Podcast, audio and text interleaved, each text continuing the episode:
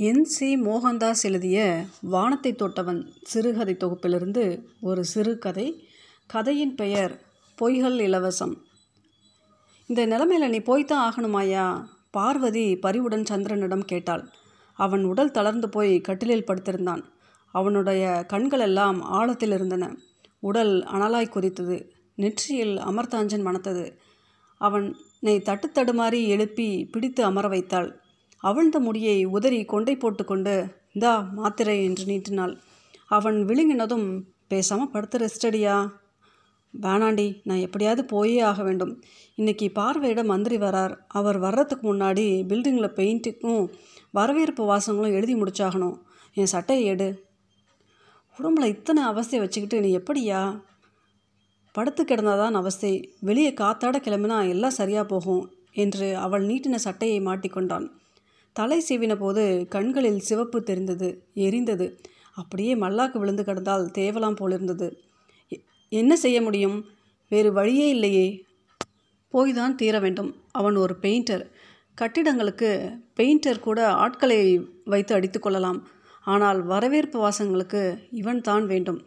கலை நயத்துடனும் கவர்ச்சியுடனும் எழுத வேறு நபர் இல்லை. இன்னைக்கு மதியத்துக்குள்ளே முடிச்சு கொடுத்துட்டணும் என்று மேஸ்திரி கராராய் சொல்லியிருந்தார். நான் வேணுமானா போய் உடம்புக்கு முடியலன்னு சொல்லிருட்டா? வேண்டாம் தப்பாக நினைப்பாங்க. அது சரியில்லை. அதை முடிச்சு கொடுக்க வேண்டிய பொறுப்பும் கடமையும் எனக்கு இருக்குது பொறுப்பையும் கடமையும் பார்த்தா முடியுமா? சுவரை வச்சு தான் சித்திரம் பரவாயில்ல இன்றைக்கி மட்டும் தானே அதையும் கூட நாலு மணி நேரத்தில் முடிச்சிடலாம். சந்திரன் பெயருக்கு ரெண்டு இட்லி சாப்பிட்டு கிளம்பினான். என்னையா அது வாங்கிட்டு வந்த இட்லி அப்படியே இருக்குது ரெண்டு சாப்பிட்டுட்டு எப்படியா வேலை செய்வ? அவன் டிஃபன் பாக்ஸை எடுத்து இரு பார்சல் பண்ணி தரேன் என்றாள். வேணாண்டி வாயெல்லாம் ஒரே கசப்பாக இருக்குது சாப்பிட பிடிக்கல என்று செருப்பை மாட்டிக்கொண்டான். சைக்கிளை தூக்கி வெளியே நிறுத்தினான். மேஸ்திரி திட்டுவாருன்னு பார்க்காம லீவ் கேட்டு பாருயா சரி லீவ் தரணேனாலும் முடியலைன்னு வந்துரு. அவன் பதில் சொல்லாமல் சைக்கிளில் ஏறி மிதிக்க ஆரம்பித்தான். நான்கு மிதியிலேயே மூச்சு வாங்கிற்று கால்கள் குடைந்தன. உடல் அசந்து கண்களை சுழற்றி கொண்டு வந்தது. மந்திரிக்கு வேண்டி ரோடு போட்டு கொண்டிருந்தார்கள். மந்திரி வருவதற்கு ஐந்து நிமிடம் வரை ரோடு தீவிரமாய் போடப்படும். அவர் வந்து போய்விட்டால் எல்லாமே கிடப்பில். அலங்காரங்கள் கலர் கலராய் வரவேற்றன. கொடிகளும் ஜிகினா பேப்பர்களும் காற்றில் ஆடினதை பார்ப்பதற்கு அவனுக்கு பிரமிப்பாக இருந்தது எத்தனை சித்து வேலைகள்! மேஸ்திரி அவனை கேட்டிலேயே மறுத்து ஏன்பா இத்தனை லேட்டு? என்று விரட்டினார். அந்த காலையிலேயே அவருடைய சட்டையும் உயர்த்திருந்தது. ஐயா உடம்பு சரியில்லை என்று சைக்கிளை விட்டு இறங்கினான். உடம்புக்கு என்ன? ஜுரம். சரி சரி வளர்த்தாமல் சைக்கிளை நிறுத்திட்டு வா. அங்கே பெயிண்டிங் எல்லாம் ஆச்சு உன் வேலை தான் பாக்கி. ஐயா எனக்கு உடம்பு முடியலையா? மேலே ஏறி எழுத முடியும்னு தோணலை. என்னப்பா காலை வர்ற? முடியாதுன்னு கடைசி நேரத்தில் சொன்னால் எப்படி? இனிமேல் யாரை போய் கொண்டு வர முடியும்? உனக்கு ஜுரம் வரத்துக்கு நல்ல நேரம் பார்த்தது பார். எல்லாம் என் தலையெழுத்து. மச மசம் நிற்காம போய் ஆக வேண்டியதை பாரு. ஐயா இப்போ என்னால் எழுத முடியும்னு தோணலை. தலையை சுற்றுது நாளைக்கு எழுதுறனே. நாளைக்கா? நாளைக்கு எதுக்கு? மந்திரி போன பிறகு எதுக்கு மயிறு? என்று அவர் தன் கற்ற கெட்ட வார்த்தைகளை எடுத்து விட்டார். போ போய் வேலை முடி சொல்லிவிட்டு மேஸ்திரி காணாமல் போனார். சந்திரன் பில்டிங்கிடம் போனான். அங்கே சாரம் கட்டியிருந்தார்கள். பெயிண்டிங் வேலையெல்லாம் அநேகமாய் முடிந்திருந்தது.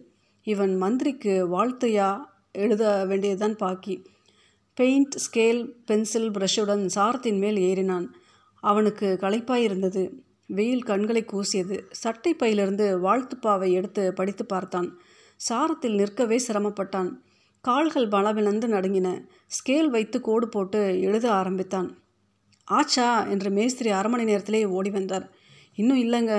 எவ்வளோ நேரம் பிடிக்கும்? ஒரு மணி நேரம். என் பிராணனை வாங்காமல் சீக்கிரம் முடிப்பா பாஸ் பார்வையிடுறதுக்கு வரப்போகிறார் எல்லாம் என் தலையெழுத்து. கஸ்மாலங்கள். மேஸ்திரி அவன் பேரில் ரொம்பவும் சலித்து கொண்டு வேறு இடத்திற்கு ஓடினார். சந்திரன் தம் கட்டிக்கொண்டு எழுத ஆரம்பித்தான். அவனுக்கு கண்கள் சோர்ந்து போய் வந்தன. ஒரு வழியாய் சமாளித்து கொண்டு எழுதி முடித்தபோது இரண்டு கார்கள் சர் சர் என வந்து நின்றன. ஒரு காரிலிருந்து பாஸ் இறங்கி அங்கிருந்தே பில்டிங் வியூவை பார்வையிட்டார். அதிகாரிகள் அழைத்து என்னவோ சொல்லிவிட்டு அந்த பில்டிங்கை நோக்கி வந்தார். மேஸ்திரி ஓடி வந்து ஏய் சந்திரா முடிச்சிட்டியா? சீக்கிரம் இறங்கு. சாரத்தை அவிழ்த்து மாற்றணும். அவன் அவசரமாய் பெயிண்டை எடுத்துக்கொண்டு இறங்க முயல. பலகீனத்தில் ஒரு நொடி கால் தவறிவிட பெயிண்ட் அப்பா ஆடிக்கொண்டு கீழே கவிழ்ந்தது. அந்த நேரம் பார்த்து எம்டி அங்கே வர பெயிண்ட் அவரது சட்டையில் ஊற்றி வாட் இஸ் திஸ் என்று கத்தினார். அவருடைய கோபம் மூக்கை தொட்டது. கண்ட்ரி ரூட்ஸ் ஈடியட்ஸ் என்று அவர் தன் செக்ரட்டரியை திட்டிவிட்டு சட்டன காருக்குள் நுழைந்து புழுதி கிளப்பினார். செக்ரட்டரி மேஸ்திரியிடம் என்னையா அது இதுதான் பெயிண்ட் அடிக்கிற லட்சணமா? அவர் கையை பிசைய அவனை அழைச்சிக்கிட்டு ரூம்க்கு வா. செக்ரட்டரி போனதும் மேஸ்திரி ஆபீஸ்தரன் சந்திரனின் பக்கம் திரும்பினார். அவன் தட்டு தடுமாறி இறங்கி வர பலாரென அறைந்தார். அவனுக்கு கண்ணம் கடுகெடுத்தது. செவிகள் குப்பென அடைத்து கொண்டன. சந்திரன் அப்படியே செயலிழந்து நின்றான். ஏ எரும மாடு உனக்கு என்ன கண்ணை அவிஞ்சு போச்சு? பார்த்து இறங்குறதுக்கு என்ன கேடு? அவன் ஐயா என்க மூச் ரூம்க்கு வா உன்னை பேசிக்கிறேன். அறைக்குள் முதலாளி இன்னமும் கோபத்தில் இருந்தார் அவருடைய சட்டை மாறியிருந்தது. கோட் போட்டுக்கொண்டு கௌரவத்துடன் அமர்ந்திருந்தார். அவர்கள் உள்ளே நுழைந்ததுமே ஏன்யா உனக்கெல்லாம் பொறுப்பு இருக்கா? மதிய மந்திரி கூ மந்திரி வந்தால் கூட இப்படித்தான் அவர் மேலே பெயிண்ட்டை ஊற்றுவியா சந்திரன் வாயை திறக்க அவனை தடுத்து சொல்லியா என் மேலே பெயிண்ட்டை ஊற்றுற அளவுக்கு நான் இங்கே யாருக்கு என்ன கெடுதல் பண்ணினேன்? டெல்மி ஐயா மன்னிச்சிருங்கய்யா நான் வேணும்னே பண்ணலை. அப்புறம்? எனக்கு உடம்பு சரியில்லையா? உடம்பு சரியில்லைன்னா என்னத்துக்கு வேலைக்கு வர? பேசாமல் வீட்லேயே முடங்கி கிடக்க வேண்டியதானே செக்ரட்டரி முந்தி கொண்டு பதிலளித்தான். நான் அப்போவே சொன்னேன் சார் வேணாம் வேறு ஆள் பார்த்துக்கிறேன் நீ போய் ரெஸ்ட் எடுன்னு சொன்னால் கேட்டால் தானே பிடிவாதமாக மேலே ஏறி போனான். மேஸ்திரி கூசாமல் போய் சொன்னார். சொல்லிவிட்டு சந்திரனை பார்க்க திராணி இல்லாமல் தலையை திருப்பி கொண்டார். இந்த மாதிரி பொறுப்பில்லாத பசங்களை வச்சுக்கிட்டு என்ன பண்ணுறது பேசாமல் சீட்டை கிழிச்சு அனுப்பிடு. முதலாளி சும்மா இருக்க செக்ரட்டரியே கட்டளையிட்டான்.